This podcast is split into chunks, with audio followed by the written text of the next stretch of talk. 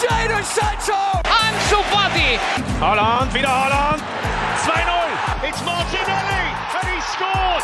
Mira, mira, mira, mira, Lemar para Joao Félix! Golazo! C'est bien fait! Oh, le doublé! Le doublé pour Ryan Cherkit! Force 2 finds Odegaard. Martin Odegaard!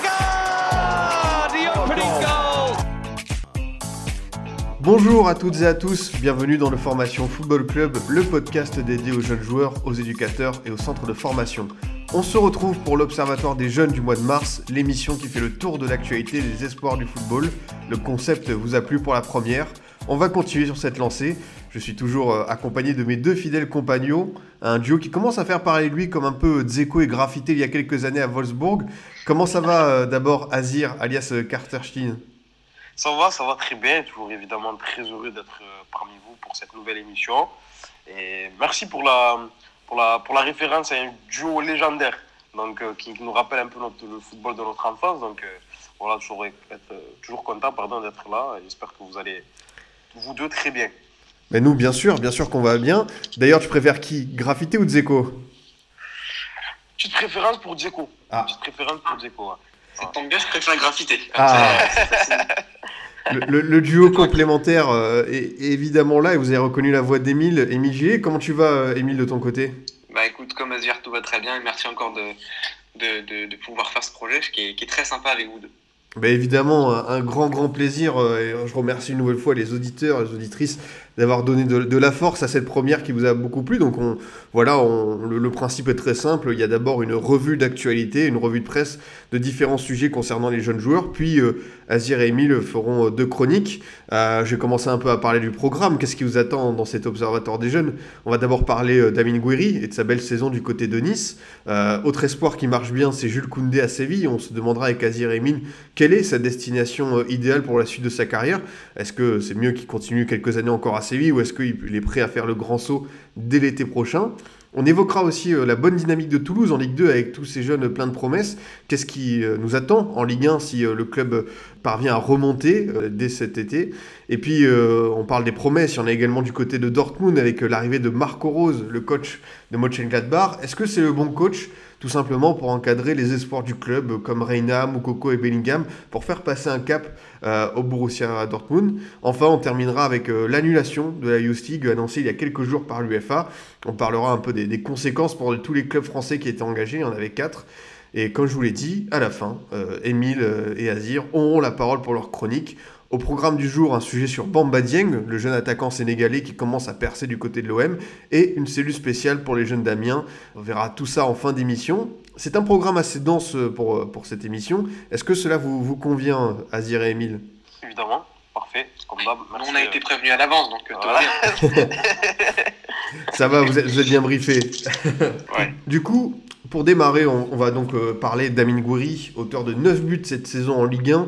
Déjà le leader de l'attaque niçoise avec les absences répétées de Casper Dolberg. Il est parti, pour rappel, cet été de l'Olympique Lyonnais pour 7 millions d'euros. Et je voulais savoir, euh, pour commencer, Azir, est-ce que tu t'attendais à ce que Amin Gouiri soit une réussite aussi immédiate cette saison? Est-ce que euh, tu t'attendais à ce que voilà, ce soit un point de référence euh, pour l'OGC Nice alors que voilà, l'équipe est à la peine et que lui marche très fort? On savait déjà que c'était un jeune joueur talentueux, évidemment, mais je ne m'attendais pas à ce qu'il soit aussi performant aussi vite, en fait. Parce que là, clairement, tu as rappelé les stats, il porte euh, l'animation offensive de l'OGC Nice. Donc, pour sa première véritable saison euh, chez les professionnels, 13 buts en 31 matchs de compétition confondus, c'est également le meilleur passeur en Ligue 1 avec 4 passes décisives. Et au-delà de ça, dans, dans son apport, euh, c'est plus qu'un finisseur, c'est plus qu'un passeur, il est vraiment le détonateur de l'attaque niçoise. Donc je ne m'attendais pas à ce qu'un jeune joueur qui réalise sa première saison professionnelle, on le rappelle, il n'a que 20 ans, soit aussi mature, soit aussi performant, soit aussi régulier pour sa première saison euh, chez les pros, enfin sa première véritable saison chez les pros, parce qu'il a signé son premier contrat professionnel à Lyon euh, en 2018, début 2018, pour les jours de ses 18 ans, je crois. Et donc, euh, ah, c'est surprenant, enfin surprenant, lui et non, dans le sens où c'est évidemment un joueur talentueux, mais être aussi performant, je me rappelle, hein, moi, ça me, ça me choque presque à chaque fois quand je vois des jeunes joueurs qui sont aussi matures en Ligue 1, parce qu'on le rappelle que les exigences du football professionnel ne sont pas les mêmes que dans le football amateur ou dans le football des jeunes. Ça paraît bateau ce que je dis, mais j'ai l'impression que certains euh, s'attendent à ce que chaque jeune qui sort du, du centre de formation soit régulier très tôt, alors que ce n'est pas, pas la norme. Et c'est, formidable ce qu'il fait. Il semble sur une pour faire évidemment une, une belle carrière. Ouais, très très juste ce, ce que tu dis, euh, Agir. Et je voulais savoir euh, pour toi, Émile, est-ce que tout simplement c'était un choix compréhensible euh, de, le voir quitter son club formateur, l'OL, quand on voit bah, les, ce qu'il est en train de faire depuis plusieurs mois et qu'on se dit que l'OL aurait peut-être besoin de lui peut-être pas dès cette première saison comme un titulaire euh, essentiel, mais euh, pour les prochaines années, euh, quand on voit son rendement du côté de, Nice. La difficulté, c'est que si on regarde aujourd'hui l'effectif de l'OL, on se dit que en soi, il n'aurait pas tellement sa place pour avoir énormément jeu, dans le sens où tu as déjà une animation offensive qui marche avec 3-9, un dans l'axe et deux sur les côtés pour, pour animer tout ça plus Slimani sur le banc et même Cherki. Donc euh, il aurait du mal à avoir sa place. Euh, le problème, c'est peut-être avant, un petit peu en amont, d'avoir euh, choisi sciemment de penser son avenir sans lui. Et, dans ce sens-là, je pense que Gouiri a fait le très bon choix de, quitter, l'OL. Il avait eu des, propositions, même on lui avait demandé de partir en prêt dans certains clubs, il a refusé. Il a préféré voilà, partir sur un nouveau projet qui voulait vraiment de lui, un projet ambitieux. Hein, bon, même si c'est plus compliqué en ce moment sur le terrain, du côté de Nice, euh, sur le papier, c'est un club ambitieux avec des jeunes euh, prometteurs et, quelques joueurs expérimentés pour encadrer le tout. Euh, on se rend compte que sur un plan collectif, c'est compliqué, mais personnel, pour moi, le choix, il est, vraiment parfait. alors évidemment, on ne pouvait pas s'attendre à ce qu'il soit aussi, aussi bon et, comme disait Azir, aussi régulier, surtout dans la performance aussi vite. On pensait qu'avec des joueurs comme Dolberg blessé et, et absent et, et d'autres comme Claude Maurice qui sont parfois pas trop là, euh, il aurait du mal, et pas du tout. Il a commencé la saison ailier, et, euh, au final, on se rend compte que c'est euh, maintenant il est, dans l'axe, c'est un ailier qui a les qualités d'un neuf et l'abattage d'un 10. C'est-à-dire qu'il peut à lui tout seul créer une occasion, créer un contre, chercher la balle plus bas, mettre dans la surface, il fait absolument tout, et c'est absolument bluffant. Alors évidemment, si on le suivait, ce qui est un peu mon cas, l'OL, c'est un club que je suis pas mal au niveau des jeunes, on savait que c'était un, une pépite annoncée, c'était le futur annoncé, le futur Benzema. Mais là, franchement, que ce soit aussi flagrant aussitôt, c'est quand même très surprenant, dans le, évidemment dans le bon sens du terme. Et moi, j'aimerais, j'ai une question pour Émile, enfin, une petite remarque et une question. Euh, la, la, première, c'est que au-delà de, de, ses performances, je m'attendais. C'est encore d'autant plus impressionnant ce qu'il est performant dans une équipe qui est en difficulté, comme l'a rappelé Émile. C'est pas, ben, on s'attendait peut-être qu'à une équipe plus flamboyante sur le plan offensif par rapport au talent qu'a qu cité Émile notamment. Mais voilà, c'est une équipe qui est en difficulté, donc il porte littéralement l'animation offensive, l'attaque de, des Aiglons. Et j'ai une question par rapport à Emile qui suit euh, beaucoup plus régulièrement que moi, évidemment, les, équipes de jeunes lyonnaises. Moi, j'ai du mal à comprendre, en fait, pourquoi euh, ce départ a été acté. Est-ce que c'est un manque de confiance? Est-ce que c'est un problème? Je ne connais pas son entourage, je ne connais pas son, comportement dans un groupe, mais est-ce que c'est un, problème d'attitude? C'est vraiment de l'extérieur très étrange parce que même si je ne suivais pas les équipes, je suis pas forcément les équipes de jeunes de, de l'Olympique lyonnais. Euh, Amin Guiri, étant de la génération 2000, était souvent surclassé avec la génération 99, donc la génération de Camara en équipe de France de jeunes. Donc je regardais les, les, matchs des équipes de France de jeunes et très tôt, il est, il est impressionnant, notamment son sang-froid devant le but, c'est ce qui m'a le plus euh, impressionné. Il a une quarantaine de buts en une cinquantaine de matchs, je crois, avec les équipes de France de jeunes. Donc c'était assez visible qu'il avait un talent quand même au-dessus des autres, et notamment sur le plan offensif. Et Lyon, traditionnellement, a la capacité de sortir des joueurs offensifs euh, de, très haut niveau, à arriver à les polir, à faire en sorte qu'ils arrivent à s'intégrer dans en équipe première et au niveau professionnel de manière générale. Donc, c'est vraiment de l'extérieur, j'ai du mal à comprendre le choix qui a été fait par l'Olympique Lyonnais. Est-ce que c'est vraiment un choix de l'Olympique Lyonnais? Comment ça s'est passé à ce niveau-là? Euh, Alors, en fait, déjà, le, le, point de départ, je disais, parce qu'en fait, euh, tu disais qu'il avait signé son contrat pro dès 18 ans. Il a même été intégré dans le groupe pro un peu plus tôt. À 16 ans, il a commencé à être un peu dans le groupe pro, sans trop jouer évidemment, mais à être intégré dans les entraînements, ce genre de choses. Ouais. Et euh, peut-être que tout le monde ne le sait pas, mais il a eu une rupture des ligaments croisés en 2018. Euh, à l'été, qui était censé être euh, vraiment son intégration dans le groupe pro, en même temps que Mizan Maolida par exemple, qui a pu jouer un peu plus après. Lui donc n'a pas pu jouer pendant allez, un, bon 6, 7, 8 mois. Et, et, ce qui est assez paradoxal, c'est qu'en fait, à son retour, euh, bon, lui, évidemment, il a énormément travaillé, cravaché pour, pour revenir à un très bon niveau, ce qu'il a réussi à faire. Mais euh, en, interne, notamment, ce qui, euh, est reproché, ça vient pas de lui, ça vient notamment de son frère, en fait, qui était, qui a été aussi jeune joueur à une époque et qui s'était fait les ligaments également. Et, qui s'était fait la, qui s'était blessé ensuite plusieurs fois, qui avait jamais réussi à revenir à un, même niveau. Et malgré les performances d'Amin Gouiri, comme tu en as parlé en jeune, à l'Euro U17, à la Coupe du Monde U17, il y avait cette crainte en interne euh, de, euh, de, donner les clés du futur à un joueur euh, qui potentiellement peut se reblesser et, et derrière, et derrière tomber dans l'oubli, ce serait pas le bon mot, mais derrière décevoir tout simplement. Voilà. Et, ça a joué là-dedans. Et puis après, il y a eu des choix sportifs. Évidemment, on le sait, de, en un an et demi à l'OL, il s'est passé beaucoup de choses. Il y a eu l'air Genesio, le, le, le, le petit air Silvino et derrière Garcia. Euh, il a voulu rêver et installer un, groupe un peu plus resserré avec moins de jeunes. Au fur et à mesure, il s'est ouvert avec Bar, Dans une moindre mesure, Cacré, Avoir évidemment et, et Cherki. Et, euh, on a préféré, euh, il a préféré en tout cas un choix, j'allais dire, un peu plus politique de Cherki, euh, qui, qui, est considéré comme un des plus grands talents, un plus grand jeune talent de, l'OL, plutôt qu'un Gouiri qui revenait, qui était un peu moins déjà sous le feu des projecteurs. Et derrière, derrière, il y a eu le recrutement, il a, ça, ça, tout ça a joué. Et ce qui fait que, comme j'ai dit, sportivement, il n'y avait plus forcément la place. On a préféré l'exfiltrer. Quoi. Merci euh, Émile pour ces explications très complètes sur ce qui s'est passé finalement euh, du côté de l'OL. Pourquoi est-ce qu'Amin Gouiri n'est pas resté? Euh, D'ailleurs, euh, tu as rappelé euh, quelque chose de très juste à propos de son poste. Un joueur qui est extrêmement polyvalent en évoluant, que ce soit côté gauche ou dans l'axe, capable de créer comme un numéro 10. C'est vrai que ça rappelle des fois sur certaines séquences Benzema. Et euh, d'ailleurs, je voulais savoir, euh, toi, Azir, qui a regardé un peu l'OGC Nice, dans quel poste tu le préfères justement? Est-ce que tu penses que c'est mieux qu'il parte du côté gauche pour créer sur le côté Ou est-ce que tu préfères dans l'axe euh, à ce rôle d'avancante qu'on lui connaît notamment en équipe de France jeune où tu as rappelé les stats impressionnantes qu'il a depuis euh, les U16 À terme, j'espère qu'il se stabilisera dans l'axe.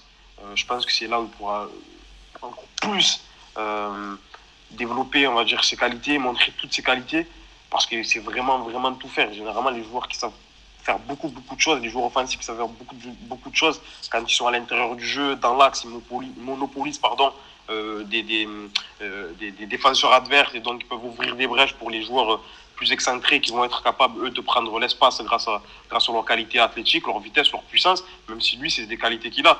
Moi, quand, quand il était en jeune, et c'était avec le recul, c'est un peu une erreur que j'ai faite dans mon analyse vis-à-vis -vis, euh, d'Amin Guéry, quand je le voyais dans les équipes de France de jeunes, j'étais focalisé par son sang-froid devant le but, par sa capacité. Je trouve que c'est vraiment, pour moi, une des choses, si ce n'est la chose la plus dure en football, c'est de marquer des buts.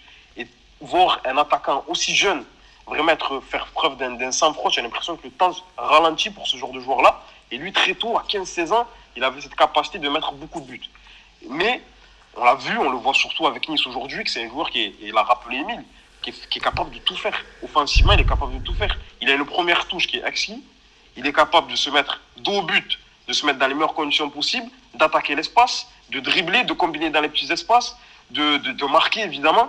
Et donc, euh, j'espère qu'à terme, il sera capable de. Enfin, il sera stabilisé dans l'axe, mais évidemment sur le côté gauche aussi, on l'a vu, il est capable en partant de le côté gauche et, et, et rentrant à l'intérieur, soit en s'appuyant sur un joueur qui est dans l'axe, soit en faisant la différence individuellement, de faire des différences. Donc, euh, il sait tout faire. En vérité, à gauche ou dans l'axe, il sera, il sera capable d'être performant. Mais euh, ouais, dans l'idéal, j'aimerais qu'il se. Enfin, j'aimerais. Je ne suis pas, je pas son dirigeant ou quoi, mais l'idéal, ce serait qu'il se passe dans l'axe, ouais. pour moi en tout cas. Ouais, je, suis, plutôt d'accord avec toi sur euh, son poste. C'est vrai qu'il a commencé avec ce côté euh, ailier et comme euh, bah, il est très bon depuis le début de saison, ça, ça suffisait. Mais dans, dans l'axe, il apporte encore quelque chose d'autre. Et voilà, quand on, voit le potentiel de cet effectif niçois avec un Claude Maurice, un Ronny Lopez, si ça tourne bien, normalement cette équipe, pour moi, elle devait jouer le top 5 cette saison. Voilà, ce sera pas le cas. Mais pour la saison prochaine, avec un Mingueri encore plus avec encore plus de responsabilités, ça peut être très bien. En tout cas, bah, on a dit pas mal de choses intéressantes sur, sur son cas. Merci messieurs. Pour, pour continuer en France, euh, euh, on va pouvoir parler un peu de Toulouse, ce que réalise TFC en Ligue 2. Le club est bien parti pour remonter dans l'élite. Et ce qui est intéressant euh, dans cette saison euh, toulousaine, c'est le nombre de jeunes joueurs qui se montrent à leur avantage. Euh, on parle d'Amin Adli, de Janis Santiste, de Manu Koné, de Bafodé Diakité. Et je voulais savoir, est-ce qu'on a raison de s'enflammer sur les bords de, de la Garonne, Émile, quand on voit que notamment le club a éliminé Bordeaux en Coupe de France, que ça marche très fort en Ligue 2 Est-ce que voilà, il y a une hype Toulouse tout simplement? Cette hype, elle est assez logique, dans le sens où euh, quand on regarde Toulouse, euh, comparé évidemment à l'année dernière, il y a un nouveau projet qui se ressort sur la pelouse. Et tu as parlé, tu as cité quelques noms de jeunes. Euh, il y en a d'autres évidemment qui jouent parfois un peu moins, mais on se rend compte qu'il y a quand même beaucoup, beaucoup d'éléments, euh, on va dire en dessous de 23 ans ou autour de 20, 19, 21 ans, même formés au club. Et il y a une vraie cohérence dans tout ça, une vraie unité, qui fait que même si c'était coaché par un, entraîneur qu'on n'attendait pas forcément, euh, finalement, Patrice Garand, de, euh, dans, dans, ce, dans ce style de fédérateur un peu formateur euh, avec beaucoup de jeunes, bah, la, la greffe, elle prend totalement. Et, et, dans un championnat de Ligue 2 qui est cette année, faut dire franchement assez emballant. Je ne sais pas si vous avez l'occasion de regarder pas mal de matchs, mais on a beaucoup d'équipes qui sont intéressantes. Je pense donc à Toulouse forcément, il y a les Stacks de Batles, il y a Clermont, il y a Auxerre, et j'en oublie certainement. Euh, ça fait que tout ça euh, rend le, le, le, le, TFC assez intéressant à garder et euh, qui pousse euh, évidemment à s'interroger sur le futur et sur, à se projeter sur une éventuelle montée et la suite du projet qui, je l'espère, sera toujours dans, la, dans, le même sens et dans la même cohérence qui, que l'impulsion qui a été donnée dès cette année. Ça, c'est très juste euh, ce que tu dis. Et Azir, pour poursuivre dans ce sens, euh, il y a un an, le TFC était un peu la risée du football français. On se souvient que Sadran euh, voilà, a pu faire des pieds et des mains pour que son club reste en Ligue 1 alors que la situation sportive était catastrophique. Aujourd'hui, le club a totalement changé de visage. Est-ce que c'était nécessaire cette refonte de l'effectif avec notamment les jeunes pour repartir sur de bonnes bases? Ah, C'était plus, plus que nécessaire. Et surtout, pour euh, voir parfois des équipes de jeunes de Toulouse, notamment les 19 qui parfois rencontrent ceux de l'Olympique de Marseille. Il y a un centre de formation qui est hyper, hyper intéressant à Toulouse. C'est d'autant plus. Euh... Après, peut-être qu'en vu qu'en Ligue 1, les exigences sont autres, peut-être qu'ils ont plus de frilosité pardon, pour s'appuyer un peu plus sur le centre de formation. Et que cette descente en Ligue 2 les a un peu obligés, en réalité, parce que c'est difficile après de chercher, même si c'est Toulouse, et qu'à l'échelle de la Ligue 2, ça reste un grand nom mais ça reste euh, quand même difficile d'aller chercher des joueurs un peu plus confirmés. Donc ils étaient dans l'obligation, peut-être même sur un plan financier, de s'appuyer sur leur jeunesse. Et on voit qu'aujourd'hui c'est payant. Et au-delà de ça, au-delà de, la, l'éclosion de certains jeunes, collectivement, parce que moi-même au niveau de la Ligue 2, je vais suis surtout focalisé sur Auxerre et, et les stats, mais j'ai regardé euh, Toulouse quelques fois, et notamment le match face à, face à 3, où il y avait une vraie opposition de style. C'est une équipe qui collectivement on va dire, colle avec cette image de jeunesse vite vers l'avant, qui cherche vite de se projeter. Et c'est surtout les joueurs offensifs qui sont mis, qui sont mis en avant. Donc c'est un double, double avantage. Collectivement, il y a possiblement cette, possi cette, possiblement de, cette possibilité pardon, de monter en, Ligue 1 euh, dès, dès, la, dès, la, saison prochaine. Et individuellement, valoriser des jeunes joueurs euh, talentueux qui l'étaient déjà, mais qu'il fallait le bon projet en fait pour les accompagner. J'espère que même en, montant en Ligue 1, Toulouse aura toujours cette cette, cette, cette vision-là, de, de, mettre en avant ces jeunes, évidemment accompagnés de joueurs plus expérimentés par rapport aux exigences de, de la Ligue 1, mais avoir des jeunes au centre euh, du, du projet. Je ne suis pas dans, une, dans, un extrémisme jeunisme, hein, mais euh, la, la, la, preuve en est que cette jeunesse permet, permettra peut-être à Toulouse de retrouver la Ligue 1, donc il faut se, faudra s'appuyer sur ces forces vives. En tout cas, les supporters ont retrouvé euh, le sourire avec ces jeunes-là et ça, compte. Euh, D'ailleurs, Émile, sur le, le, projet euh, global de, Toulouse, au-delà des, jeunes joueurs, euh, il y a l'utilisation de, notamment de la data pour le recrutement et surtout un, mercato tourné vers des pays où on n'est pas forcément habitué euh, en Ligue 1 alors que d'autres le font. Je pense notamment à la Belgique, aux Pays-Bas, voire à la Scandinavie. C'est vrai que le modèle de Toulouse, en plus de ces jeunes joueurs, s'appuie sur un recrutement qui paraît assez intelligent. Ouais, tout à fait, c'est assez malin. Euh, c'est des, euh, des, zones de recrutement, surtout là, je pense à la, à la Scandinavie, qui est finalement assez peu utilisée euh, de notre côté en France. Euh, alors qu'en Angleterre, bah, tu parlais de la data recrutement, du data recrutement. Je pense notamment à Brentford, qui est un pionnier à ce niveau-là en, en, championship en D2 anglaise. et pour le coup, eux, les joueurs des joueurs scandinaves, notamment du Danemark. Il y en a beaucoup dans leur équipe, notamment un coach danois, donc forcément ça aide un petit peu. Mais ça montre que c'est un, c'est un, un, puits de ressources qui n'est pas assez utilisé en, en, France. Et ça peut, euh, Toulouse est en train d'ouvrir un peu ça. Et puis euh, tu parlais d'autres crues, je pense en Belgique. Euh, Sébastien Deves, qui était, qui était en Belgique, qui était du côté de, de Genk. Pour le coup, c'est une recrue, quand je l'ai vu, ça m'a vraiment surpris parce que c'est un défenseur qui était capitaine, il n'était plus, mais il a été capitaine de cette équipe en Belgique, qui est quand même une équipe qui joue les premiers rôles. Et que Toulouse réussisse à, à l'attirer, ça montre qu'on a vraiment l'idée de de tourner autour de nos jeunes joueurs et à côté d'amener des joueurs expérimentés. Mais c'est pas seulement des joueurs expérimentés parce qu'ils connaissent la Ligue 1, comme ça a pu être le cas auparavant. Euh, c'est des joueurs expérimentés un cran au-dessus, c'est-à-dire il y a peut-être des expériences européennes et ça va chercher encore au-dessus pour pouvoir bien former ces joueurs, ces jeunes joueurs. Et ça montre encore une fois une belle cohérence du côté de, du côté de, Toulouse. Et pour ça, je vais mettre en parallèle avec le projet de Lens. Euh, évidemment, Lens, c'est un excellent centre de formation, on ne le présente plus, mais euh, ils sont montés donc cette année en, en Ligue 1 et pareil, la transition entre la Ligue 2 et la Ligue 1 elle a été extrêmement importante dans une équipe qui était déjà séduisante en Ligue 2. Et c'est ça qui va être à suivre du côté, du TFC, en cas de montée bien sûr. Et même s'il monte pas au final, il hein, faut voir s'il y a quand même une cohérence dans, le moyen et le long terme, pour voir si on, a réussi, si on va réussir à trouver toujours des joueurs expérimentés euh, comme c'est le cas par exemple de Sekou Fofana à Lens, qui avait ramené une expérience en plus européenne et pas seulement franco-française de, de, la Ligue 1. Et c'est ça qui est intéressant à Toulouse. Très juste ce que tu as dit sur ce, ce, modèle intéressant développé par le TFC. D'ailleurs, un, petit point sur l'avenir de, de, certains jeunes. On a parlé de Manu Koné qui s'est déjà engagé avec le Borussia Mönchengladbach. Euh, il y a aussi euh, Amin Adli qui est visé par euh, l'OM. J'imagine que toi, Azir, Amin Adli à l'OM, c'est un grand oui. Forcément, on prend tous les jeunes joueurs talentueux, même si évidemment il faut les inscrire dans un, dans, dans, un projet, parce qu'on l'a vu et on en parlera peut-être plus tard avec, avec Jeng, même s'il y a un autre cas. Mais si des jeunes joueurs ne sont pas sont jetés en pâture et ne sont pas inscrits dans un projet cohérent, tu, tu, le grilles, Amin Adli, s'il passe de Toulouse, euh, j'ai rien contre Toulouse, hein, avec tout le respect que j'ai que j'ai pour Toulouse, hein, il passe de Toulouse à la, à la folie marseillaise sans être encadré, son talent, aussi fort soit-il, aura du mal à, à, éclore ou à être exploité de la meilleure des manières. Donc euh, oui, pour Adli, évidemment, mais euh, dans un projet cohérent, toujours, toujours, toujours. C'est sûr, euh, ce, terme de projet cohérent euh, est essentiel, je suis bien d'accord. Euh, bah, du coup, on vient de, parler de Mönchengladbach avec le futur transfert de, Manu Koné, la transition est toute faite puisque l'entraîneur actuel de, cette équipe va rejoindre un autre Borussia. Marco Rose sera le prochain entraîneur de, Dortmund.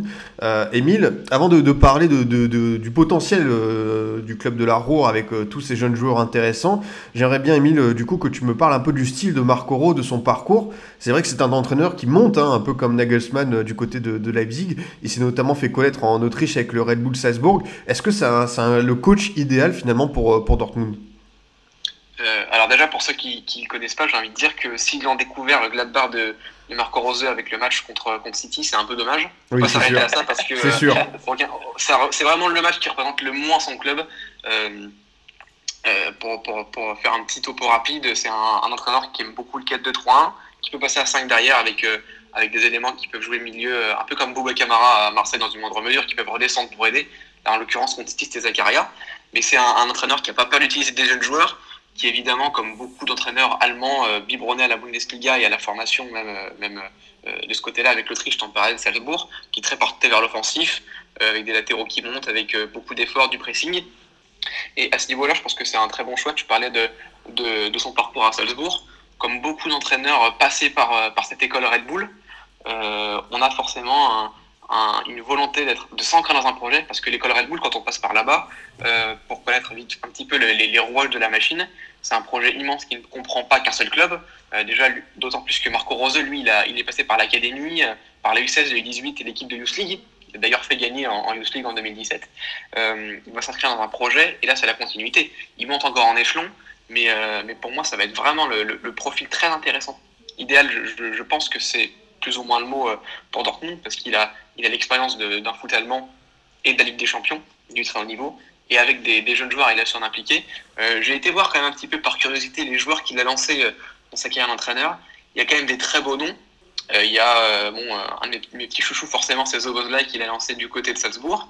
Mais, mais il y a beaucoup d'autres joueurs. Il y a, il y a Daka, il y a Hannes Wolf qui en ce moment, il a eu à Salzbourg, il l'a aujourd'hui à, à Gladbach. Amadou Aïdara, Berisha, qui est encore une pépite de Salzbourg ou Pongracic, qui était un petit peu moins connu, mais c'est un central qui s'impose à Wolfsburg dans une des meilleures équipes de Bundes mmh. cette année, et, euh, et qui brille en, sélection également. Tout ça pour dire que euh, il a su lancer des jeunes joueurs et en relancer comme euh, Brelem Bolo, qui était un peu en perdition à Chal, qui s'est relancé avec le Gladbach. Donc tous ces ingrédients réunis, plus cette connaissance de l'Europe et de la Bundesliga, je ne vois pas comment ça pourrait ne pas fonctionner à Dortmund. Ouais, justement, sur euh, ce qu'il attend à Dortmund, Azir, on parle d'un club où il y a un nombre impressionnant de jeunes joueurs, au-delà du, cyborg euh, Erling. Euh, j'ai noté Sancho, Reina, Zagadou, Bellingham, Moukoko.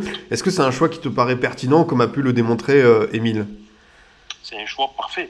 Émile a, tout dit. et, ce choix, au-delà de, du choix en lui-même, Marco Roseux, donc jeune entraîneur allemand talentueux, qui a le vent en poupe, par rapport au projet de Dortmund, à chaque fois, il, cible. Enfin, c'est fou. Quand tu as un club qui sait exactement que, qui a des attentes précises par rapport à ce que doit produire l'équipe première, forcément, à chaque fois, tu vas taper dans le mille au niveau euh, des entraîneurs que tu vas recruter. Il a, il a toutes les qualités. Et c'est un, joueur, c'est un, un, joueur, pardon, c'est un entraîneur qui est passé par les équipes de jeunes, donc qui, connaît euh, le management qu'il faut avoir la, la, capacité de gérer des jeunes effectifs, des jeunes joueurs talentueux, il a la capacité de les faire progresser sur le terrain. Il a la capacité, il a, il a des convictions en termes de jeu qui épousent parfaitement celles de, de- du Borussia Dortmund de ce- ces dernières années. Donc euh, voilà, avec un jeu porté vers l'avant, avec beaucoup de verticalité, un pressing, un contre-pressing constant. Donc euh, voilà, il a vraiment toute, euh, toute, j'ai l'impression que toutes les, tous les éléments sont réunis pour que ce mariage entre Marco Rose et, Soit, soit parfait et permette à Dortmund de retrouver un nouvel élan parce qu'en ce moment c'est un peu compliqué, que ce soit au niveau du championnat allemand et au niveau de, de la Ligue des Champions. Justement, euh, Émile, est-ce qu'il n'y a pas un sentiment de frustration de voir un club comme Dortmund faire ces dernières années un peu d'achat-revente avec ses jeunes joueurs quand on voit le potentiel de l'effectif et encore une fois la, la- la récente performance contre Séville où au-delà de Haaland, cette équipe a montré qu'elle avait euh, voilà, un, un 11 qui était très solide avec euh, des jeunes joueurs qui étaient prêts euh, voilà, à, à progresser. Je pense notamment à un Daoud, tu as parlé d'Embolo, voilà, Oui. encore un jeune joueur qui a du potentiel. Est-ce qu'il y a pas toi- est-ce que toi tu partages aussi ce sentiment de frustration vis-à-vis de la politique sportive de Dortmund? Euh, pas totalement. Honnêtement, je trouve que, euh, comme le disait Azir, ce qui est important, c'est qu'ils ont très bien compris que la décision du coach doit être prise évidemment au sérieux, mais surtout en total accord avec la politique sportive du club, qui est mise en numéro un, c'est très important. Et cette politique sportive, pour moi, on est, quand même au-delà du trading qu'on peut voir parfois en Ligue 1 euh, euh, ou dans d'autres clubs européens comme c'est devenu à la mode. Quand on voit que des joueurs comme, comme Sancho, on pensait qu'il resterait moins longtemps, même s'il est, que, il est encore très jeune, on pensait qu'il resterait moins longtemps. Et au final, il semble s'inscrire quand même sur du moyen terme avec Dortmund. Euh, évidemment, il y a le cas Haaland qu'il faudra surveiller. On n'est pas sûr qu'il restera très longtemps à Dortmund, surtout avec les, clauses, les clauses de, de, de, de libération qu'il a. Mais, euh, mais pour moi, euh, les, les derniers transferts qui ont été faits, donc je pense à, tu les as cités tout à l'heure, hein, à, à Giovanni Reina, à Bellingham, à Zagadou, et même à Régnier Jesus. On l'oublie un petit peu, euh, le, le Régnier qui, qui est prêté par, par, par le Real, mais le Brésilien il est quand même là pour deux ans. Donc euh, ça montre que euh, il a quand même le temps pour progresser. Je pense que avec ces nouveaux joueurs qui ont été recrutés, il y a une volonté quand même de créer un effectif et plus vraiment de, de s'imposer sur, euh, sur une logique de training. Donc évidemment, ça va être à suivre dans, dans le temps pour voir si ce que je dis, euh, j'ai raison ou si au contraire, ils vont les vendre assez rapidement. Mais je pense qu'avec cette nouvelle dynamique, il y a quand même une volonté de créer et non pas de- de- d'être un tremplin. Bah c'est bien, c'est bien, tu es un peu plus optimiste que moi et c'est aussi le principe de cette émission qu'on qu'on n'en pas tous euh, les, mêmes avis. En tout cas, bah, au-delà de, la politique sportive de Dortmund, je rejoins votre avis euh, totalement sur Marco Rose. Je suis très curieux de, voir euh, ce que ça va donner euh, la saison prochaine. D'ailleurs, bah, en parlant de saison prochaine, euh, on peut évoquer un, un autre avenir, celui de, de Jules Koundé. Alors euh, voilà, vous savez, dans, dans cette émission, on est tous un peu fans de Jules Koundé, de sa progression depuis les Girondins de Bordeaux. Euh, il continue d'enchaîner les bonnes performances en 2021. On a notamment vu son rush contre le, le FC Barcelone, où voilà, il s'est mué en attaquant en Batistuta. Euh, moi, je, je- je voulais savoir euh, votre avis, euh, Émile Azir, sur tout simplement quel est votre club idéal pour la suite de sa carrière? Je dis pas qu'il doit quitter euh, Séville euh, cet été. Moi, je serais d'ailleurs David, vu son âge et vu euh, sa courbe de progression, qui reste encore une saison avec Séville pour, continuer à grandir dans, le club de Monchi. Mais voilà, il- on doit parler aussi de son futur. Et je voulais savoir, tout simplement, en quelques mots, chacun votre tour, dire voilà, quel est votre club idéal en, donnant votre, argument pour la suite de sa carrière. Du coup, bah, vas-y, Azir, si tu veux commencer. Pour toi, tu es directeur sportif, tu, tu aimerais voir où Jules Koundé dans l'avenir? Vu qu'il est déjà en Espagne, euh, Barcelone, par rapport au- aux difficultés qu'il y a en défense centrale, je pense qu'il aura, euh, il a déjà les aptitudes, le profil pour s'imposer dans un club euh, comme euh, le Barça, par rapport, on va dire, à la philosophie de jeu, même si en ce moment c'est plus compliqué, mais de manière générale, pour s'imposer. Et voilà, il a, je, le- vois bien dans un club comme Barcelone. Après, évidemment, euh, même à Liverpool, par exemple, qui a des difficultés au niveau de la défense centrale, il pourrait s'imposer là-bas. Euh, Même au Real Madrid, hein, qui, voilà. Mais Barcelone, je le vois bien, je vois bien s'imposer. Voilà, si j'étais, si j'étais directeur sportif du, du Barça, et en sachant qu'il est déjà en Espagne, donc il connaît un peu le pays, il est déjà acclimaté, ça fait deux saisons qu'il est là et tout.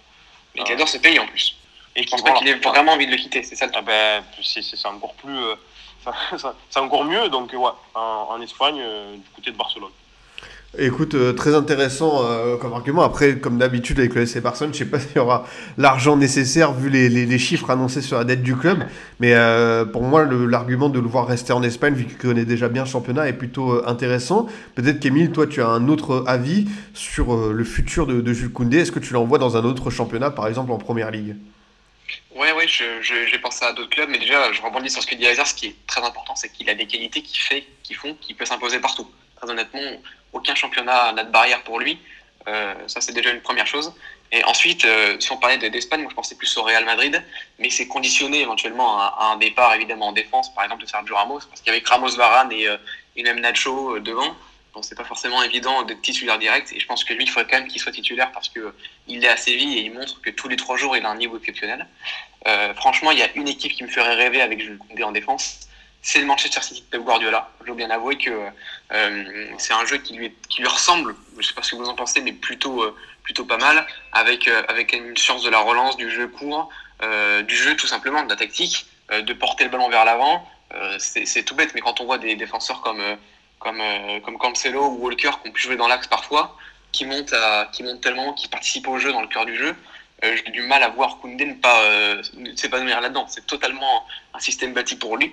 Et puis après, dans, une moindre mesure, je pense que, que ça ne se fera pas parce que si, euh, si Koundé quitte Séville, c'est vraiment pour rejoindre un, club de la trompe, du, comme disait Azir, du Barça, du Real ou, de City. Euh, je le verrais bien, pourquoi pas, dans un projet comme Leipzig, dans le sens où Upamecano va partir au Bayern. Et euh, le, Leipzig, je, je, pense, va essayer de chercher un, défenseur central titulaire de, de, bon calibre pour le remplacer. Et, et dans, dans, dans, ce genre de jeu, avec une tactique léchée comme celle de Nagelsmann, qui peut jouer à 3 ou à 4, et pareil, avec un, un gros jeu, une grosse tactique où on monte, on participe énormément au jeu, je pense que ça correspond également à Koundé, même si c'est un cran en dessous, évidemment, des clubs qu'on a cités avant. Très juste, et puis euh, bah voilà, euh, c'est vrai qu'une défense centrale avec euh, Ruben Diaz, quand on voit ce qu'il démontre depuis le début de la saison, ça peut être ça peut être très très complémentaire euh, et excitant sur le papier. Peut-être que certains reprocheront encore à Pep Guardiola de dépenser beaucoup d'argent pour un défenseur central. Mais pour le coup, je pense pas qu'on. là. Ouais, c'est ça. Je pense pas qu'on pourra lui en vouloir de, de, de dépenser, de, de, claquer son PEL pour, euh, pour euh, Jules Koundé, même bien plus qu'un PEL pour le coup. En tout cas, bah, je trouvais vos arguments intéressants, messieurs, sur le cas de Jules Koundé. On suivra ça dans, dans les prochains mois, voire le, le mercato d'après pour, euh, pour le cas du, du, jeune international espoir français. Il n'a pas encore été appelé pour Didier Deschamps, peut-être sera le cas pour euh, la prochaine liste de mars. Enfin, pour, euh, pour terminer sur cette revue d'actualité, messieurs, un mot sur l'annulation de la Youth. Le mois dernier, on a parlé de l'annulation de la Coupe Gambardella. pour la Youth je rappelle, c'est cette compétition réservée aux U19 des clubs européens. Euh, bah, qui s'est tout simplement arrêté net cette saison. Voilà, l'UFA a, communiqué dessus sur l'interruption de cette compétition. Pourtant, euh, du côté des clubs français, on avait encore l'OM, Rennes, le PSG, Angers en lice pour les 32e de finale. Euh, je voulais savoir, Émile, tout simplement, est-ce que c'était impossible de, la jouer, cette compétition, compte tenu des conditions sanitaires, avec peut-être le même discours pour la Coupe Gambardella Est-ce que voilà, c'est une frustration que les jeunes doivent comprendre compte tenu voilà, de la situation actuelle? Une frustration, c'est une évidence. Hein. C'est compliqué à gérer. On en avait déjà parlé pour la Gambardella. Et je vais pas choisir mon fusil d'épaule. C'est triste, mais je comprends la, décision. D'autant plus que pour la Youth League, euh, tu multiplies encore plus les trajets à travers l'Europe. Et ça peut devenir assez, assez vite compliqué à tenir. Pour moi, c'est une décision assez logique. Même si c'est regrettable, notamment pour, euh, des plus petits clubs. Euh, par exemple, tu parlais des clubs français. de par le système de fonctionnement de la Youth League, et les trois clubs français qui étaient qualifiés en Ligue des Champions, les trois clubs pro, donc Paris, Lille et, euh, Paris, Marseille et Rennes. Et il y avait aussi Angers qui avait gagné le championnat euh, des jeunes. Et c'est plutôt pour eux, je trouve que c'est dommage parce qu'il y avait une belle génération avec, euh, avec Zinga, Youssi, Ali Chaud, surtout en attaque. Donc c'est vrai que c'est dommageable. Mais comme je l'ai dit, je trouve ça assez logique d'avoir pris cette décision. Azir, tu rejoins le, discours d'Emile dans le sens où voilà, on, ne pouvait pas la jouer, c'était trop compliqué avec les différentes euh, les, gestes barrières, euh, les, conditions imposées au club, peut-être aussi dépenser beaucoup d'argent pour que ces conditions soient réunies ouais, C'était trop compliqué. En plus, d'ailleurs, pour, pour l'OM, l'OM devait se déplacer à Liverpool, en Angleterre. Donc, vu la situation, ça me paraissait euh, très compliqué. Je pense que c'est une décision qui est normale. Normale. Mais bon, je suis dégoûté pour les, pour les, petits Marseillais. Là, j'aurais aimé voir la génération, les générations 2002 et 2003 qui composent la grande majorité de l'effectif U19 euh, se confronter à ce qui se fait de mieux en Europe. Euh, dommage, dommage pour eux, même si bon, c'est des jeunes joueurs qui, dans leur cursus, ont déjà fait des tournois internationaux. Hein, mais pour, là, c'est vraiment une espèce de Ligue des Champions à leur échelle. Peut-être que la, la plupart d'entre eux n'auront même pas l'occasion de jouer un match de Coupe d'Europe euh, chez les professionnels. Et là, c'était une occasion, une occasion en or. Une occasion en or pour eux que de se jauger, d'avoir une nouvelle expérience, d'affiner de, de, encore plus leur formation par rapport à ça.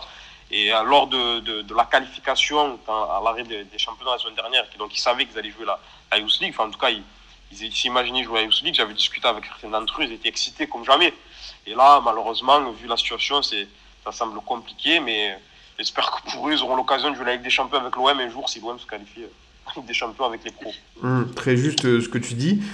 Amy, j'avais une suggestion. Euh, pourquoi tout simplement cette compétition, la Youth League, on n'organisait pas une espèce de bulle sanitaire qu'on a pu voir euh, avec la NBA l'été dernier avec voilà il y a eu ce à Disney World à Orlando toutes les équipes étaient réunies sur le même complexe est-ce que pour les jeunes joueurs on pouvait pas organiser ça? Par exemple je sais pas du côté de Nyon où est le siège de l'UFA avec avec euh, pendant un mois, voilà, tout le monde est en vase clos, on joue la compétition bah, comme une espèce de, phase finale où les matchs s'enchaînent. Est-ce que c'était impossible à organiser?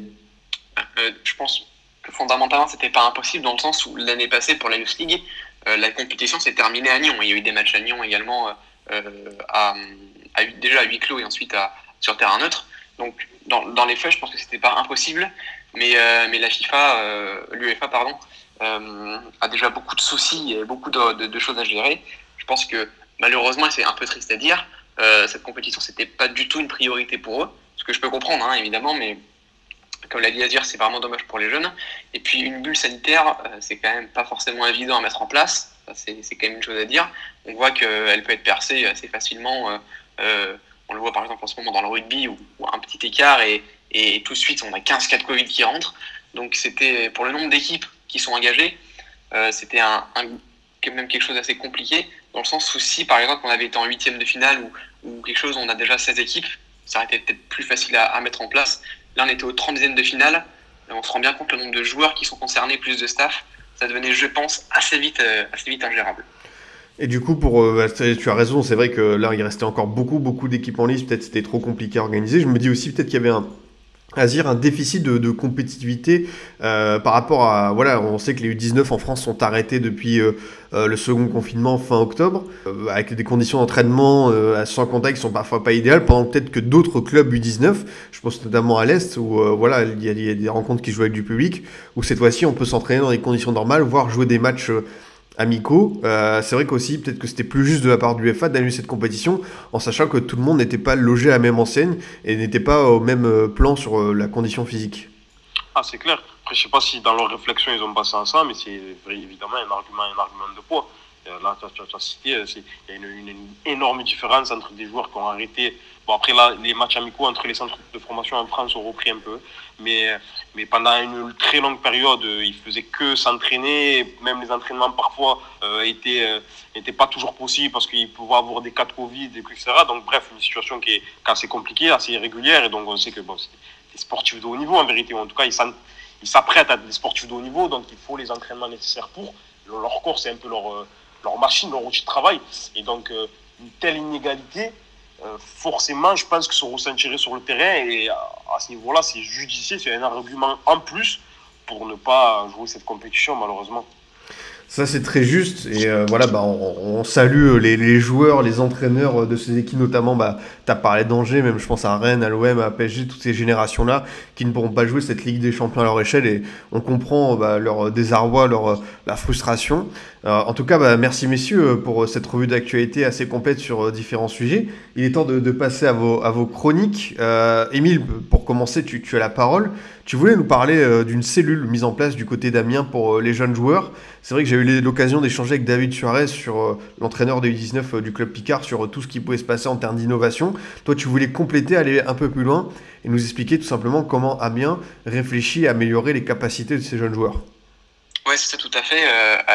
à Amiens, on a trouvé une solution un peu comme à Toulouse pour, pour englober les jeunes dans le projet. depuis plusieurs années, le centre de formation cherche un peu à voilà, sensibiliser les jeunes à, la tactique et euh, le tout, c'est l'idée, c'est aussi de maintenir un pont avec l'équipe pro, ce qui n'est pas forcément facile à faire euh, dans, dans, les grands clubs. Et du coup, pour développer l'intelligence de ces, de ces jeunes joueurs, euh, il y a un, exercice tactique que j'ai, appris et que j'ai trouvé vraiment très intéressant. Pour faire simple, chaque week-end, les jeunes ont un devoir maison à rendre, comme à l'école finalement, mais c'est sauf que c'est une analyse tactique précise du match sur un joueur, Damien, donc forcément. C'est pas nécessairement un travail vidéo, par contre, ça peut être de l'écrit, mais, mais l'idée c'est aussi pourquoi pas de faire de la vidéo Parce qu'Amiens essaye, euh, David Suarez en avait parlé, il me semble, de former le plus possible les joueurs à, l'outil vidéo qui est évidemment indispensable au, plus haut niveau. Euh, ça permet aux, jeunes joueurs dès le plus jeune âge d'étudier le jeu, de l'équipe forcément, mais aussi d'adversaire, ce qui est important et ce qu'on fait dans le haut niveau au quotidien, mais surtout aussi de regarder le match autrement, avec une vision beaucoup plus active que passive qu'on peut avoir euh, basiquement dans, dans, le canapé en regardant un match classique. Euh, on avais parlé aussi avec David Soir Adrien, euh, il expliquait lui-même qu'en tant qu'entraîneur des jeunes chez Amiens, il échangeait parfois beaucoup par texto avec les, les, jeunes joueurs les soirs de match. Ça montre qu'il y a une vraie connexion et un vrai intérêt entre, entre les jeunes et leurs formateurs sur, sur, autour des matchs finalement. D'autant plus qu'il y a quand même un, un aspect compétition, puisque sur ces travaux, sur ces devoirs maison tactiques, il y a une fiche d'évaluation euh, qu'ont les formateurs et un retour sur leur travail euh, euh, après le, après le week-end forcément. Et plus on s'implique, plus les jeunes s'impliquent, plus le feedback euh, du, du, du, formateur est fourni pour en apprendre et pour aller encore un peu plus loin dans, dans le travail tactique. Pour prouver un peu l'efficacité de la démarche, j'ai appris une anecdote qui est assez, assez sympa. En 2018, le Brésilien Gonço arrivant près de Séville à Amiens, je ne sais pas si vous vous rappelez. Oui. À l'époque, c'est un gros coup, puisqu'il avait forcément joué avec Neymar du côté de Santos, et c'est quand même euh, réputé pour être un excellent joueur de ballon, et, et ça a mis un, beaucoup de projecteurs sur Amiens et sur la Ligue 1. Alors évidemment, tous les jeunes, chaque week-end, choisissaient d'analyser Gonço, évidemment, et ils se sont assez vite rendu compte que tactiquement, c'était un joueur absolument excellent. C'est-à-dire, il était toujours très bien placé et dans le bon tempo.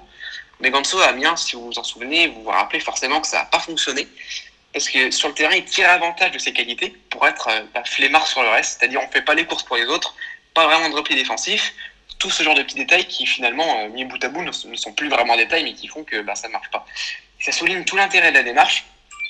Parce que ce sont les jeunes du centre de formation qui découvrent par eux-mêmes le sens tactique du haut niveau et la rigueur que ça impose. Dans le cas où, dans le cas de Ganson, on se rend compte que bah, si on ne fait pas d'effort pour le coéquipier, on a beau être bien placé et faire la bonne passe, ça sert à rien finalement. Un système du coup gagnant pour le joueur, gagnant pour le formateur et gagnant pour le football français dans sa globalité. Ah, très intéressant cette euh, démarche. J'imagine que pour toi, Ozir, tu trouves que l'initiative est bonne, c'est-à-dire d'impliquer le joueur, de, de, lui donner finalement un peu de culture tactique en, voilà, en le mettant devant euh, des situations avec ce travail d'analyse qui peut lui servir pour la suite. Ah, c'est excellent.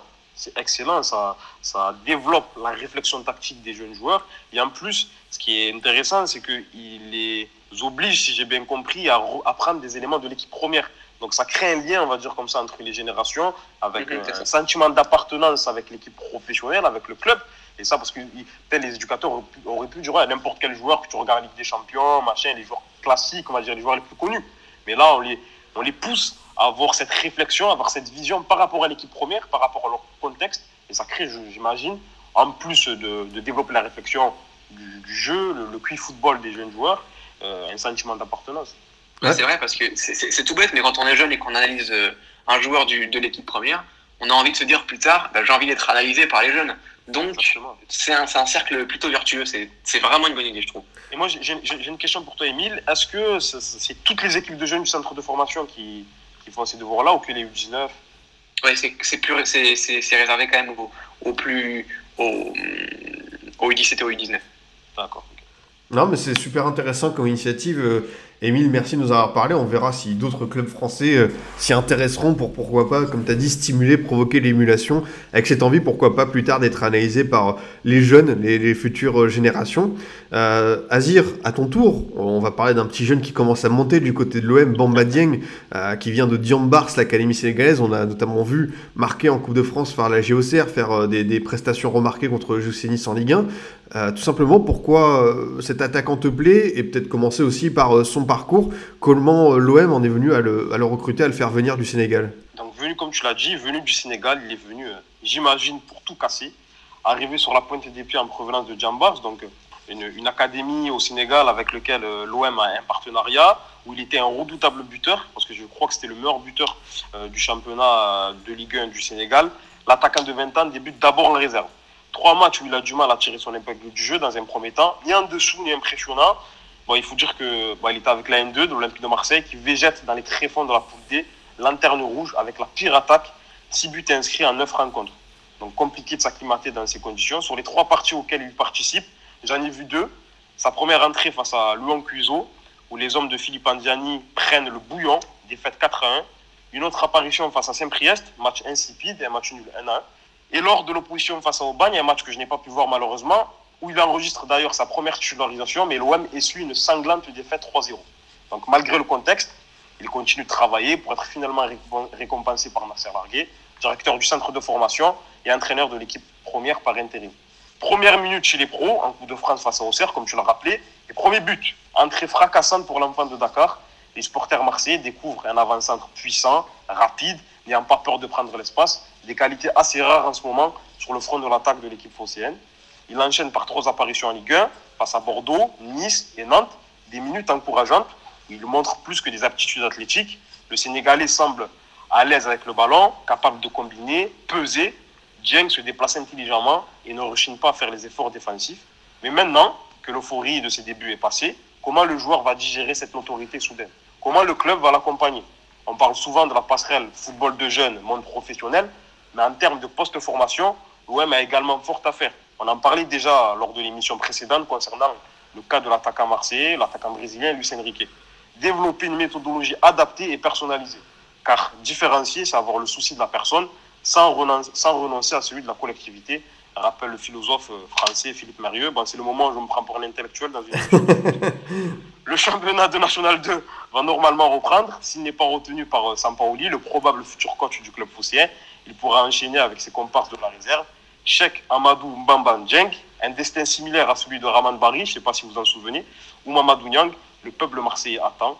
Eh bien écoute, euh, merci de nous avoir parlé un peu de, de Bamba et que ces, jolis mots, cette jolie prose pour euh, un peu euh, monter en, grade. Euh, Émile, euh, on a pu voir euh, le succès de- depuis plusieurs années du FCMS avec Génération Foot. Tu penses que l'OM, avec Guillaume Bars, peut aussi trouver un partenaire euh, fiable en Afrique, au Sénégal, pour justement récupérer des jeunes talents Ouais, c'est assez intéressant euh, cette passerelle. De plus en plus de, de clubs de Ligue 1 le font. Tu as parlé de Metz. Euh, Lyon le fait un petit peu plus. On le fait de plus en plus aussi. On a vu avec Sinali Diomandé. Mais, euh, mais c'est vraiment toujours un plaisir de voir que, comme des jeunes arrivent à, à, à percer parce qu'il suffit qu'il y en ait un seul pour que ça ouvre la porte.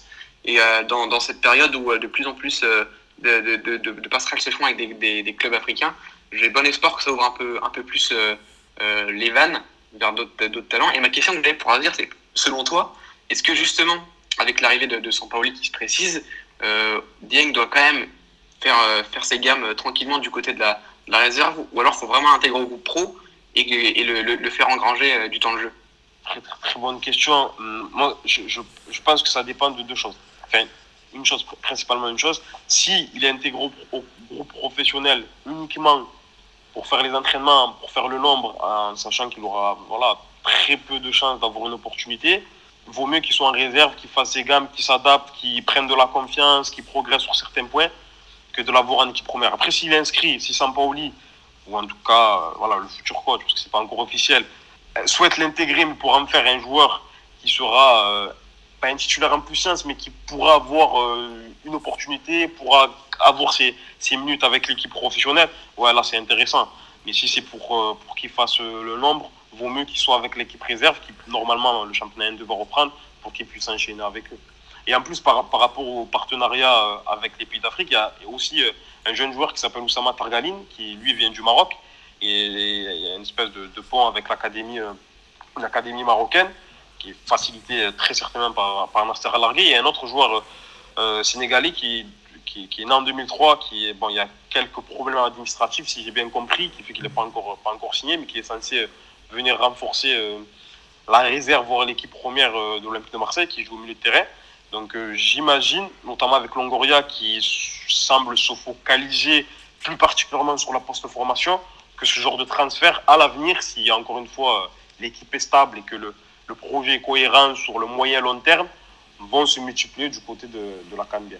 Ouais, on va suivre ça de près. Puis tu as rappelé la, la probable arrivée de, de, de, de Sampaoli euh, dans, dans les prochains jours. On verra euh, que- quelle sera l'utilisation de Dieng avec ce, ce nouveau coach, un changement. Peut-être que Nasser Largué lui faisait plus confiance. En tout cas, sur euh, ce qu'on a pu voir, les, les premiers pas, c'est quand même très intéressant euh, ce que propose ce jeune joueur et ça va permettre à, à Diambars de gagner. euh, de gagner en, popularité. D'ailleurs, bah, je pense que tu l'as vu, dire cette très belle vidéo où les jeunes euh, du club célèbrent le, but euh, de Dieng face à, l'Auxerre. Voilà, on sent qu'il y a, une, forme de fierté aussi de voir les jeunes joueurs euh, percer euh, dans, un club comme l'OM. C'est magnifique, c'est magnifique. C'est pour ce genre de moment aussi, quand, dans, cette période un peu morose où, perso, le football professionnel, a des choses qui commencent vraiment à me prendre la tête et tout. Et, voir de ce genre d'image, mais c'est sublime. Et j'imagine que parmi ces jeunes-là qui, qui crient leur joie, leur fierté, par rapport au premier pas de, Djan, de les premiers pas de Dieng avec l'Olympique de Marseille. Il y en a parmi eux qui ça va susciter, on va dire, leur envie, découpler leur motivation pour être un jour soit à l'OM ou ailleurs, mais avoir la possibilité de montrer tout leur talent dans un club européen et faire une carrière professionnelle. Eh bien écoute, merci Azir, nous a parlé de, de Bamba Dieng, on va suivre la suite de, de, sa carrière avec une grande attention. En tout cas, merci beaucoup, messieurs, pour euh, ce second observatoire euh, des jeunes. C'était une émission encore euh, très complète. J'espère que, que, vous, avez bien, vous avez bien kiffé, tout simplement. Parfait. Bah, toujours, toujours un plaisir d'être avec vous. Merci encore de me donner l'opportunité d'être présent dans, dans, dans, ce projet. J'espère que les auditeurs et les auditrices prennent autant de, de plaisir que, que, nous en, en, le faisant. Ah, pas mieux, franchement. Moi, moi j'adore, mais je pense que, que si les autres aiment, si les auditeurs aiment, c'est tant mieux. C'est parfait.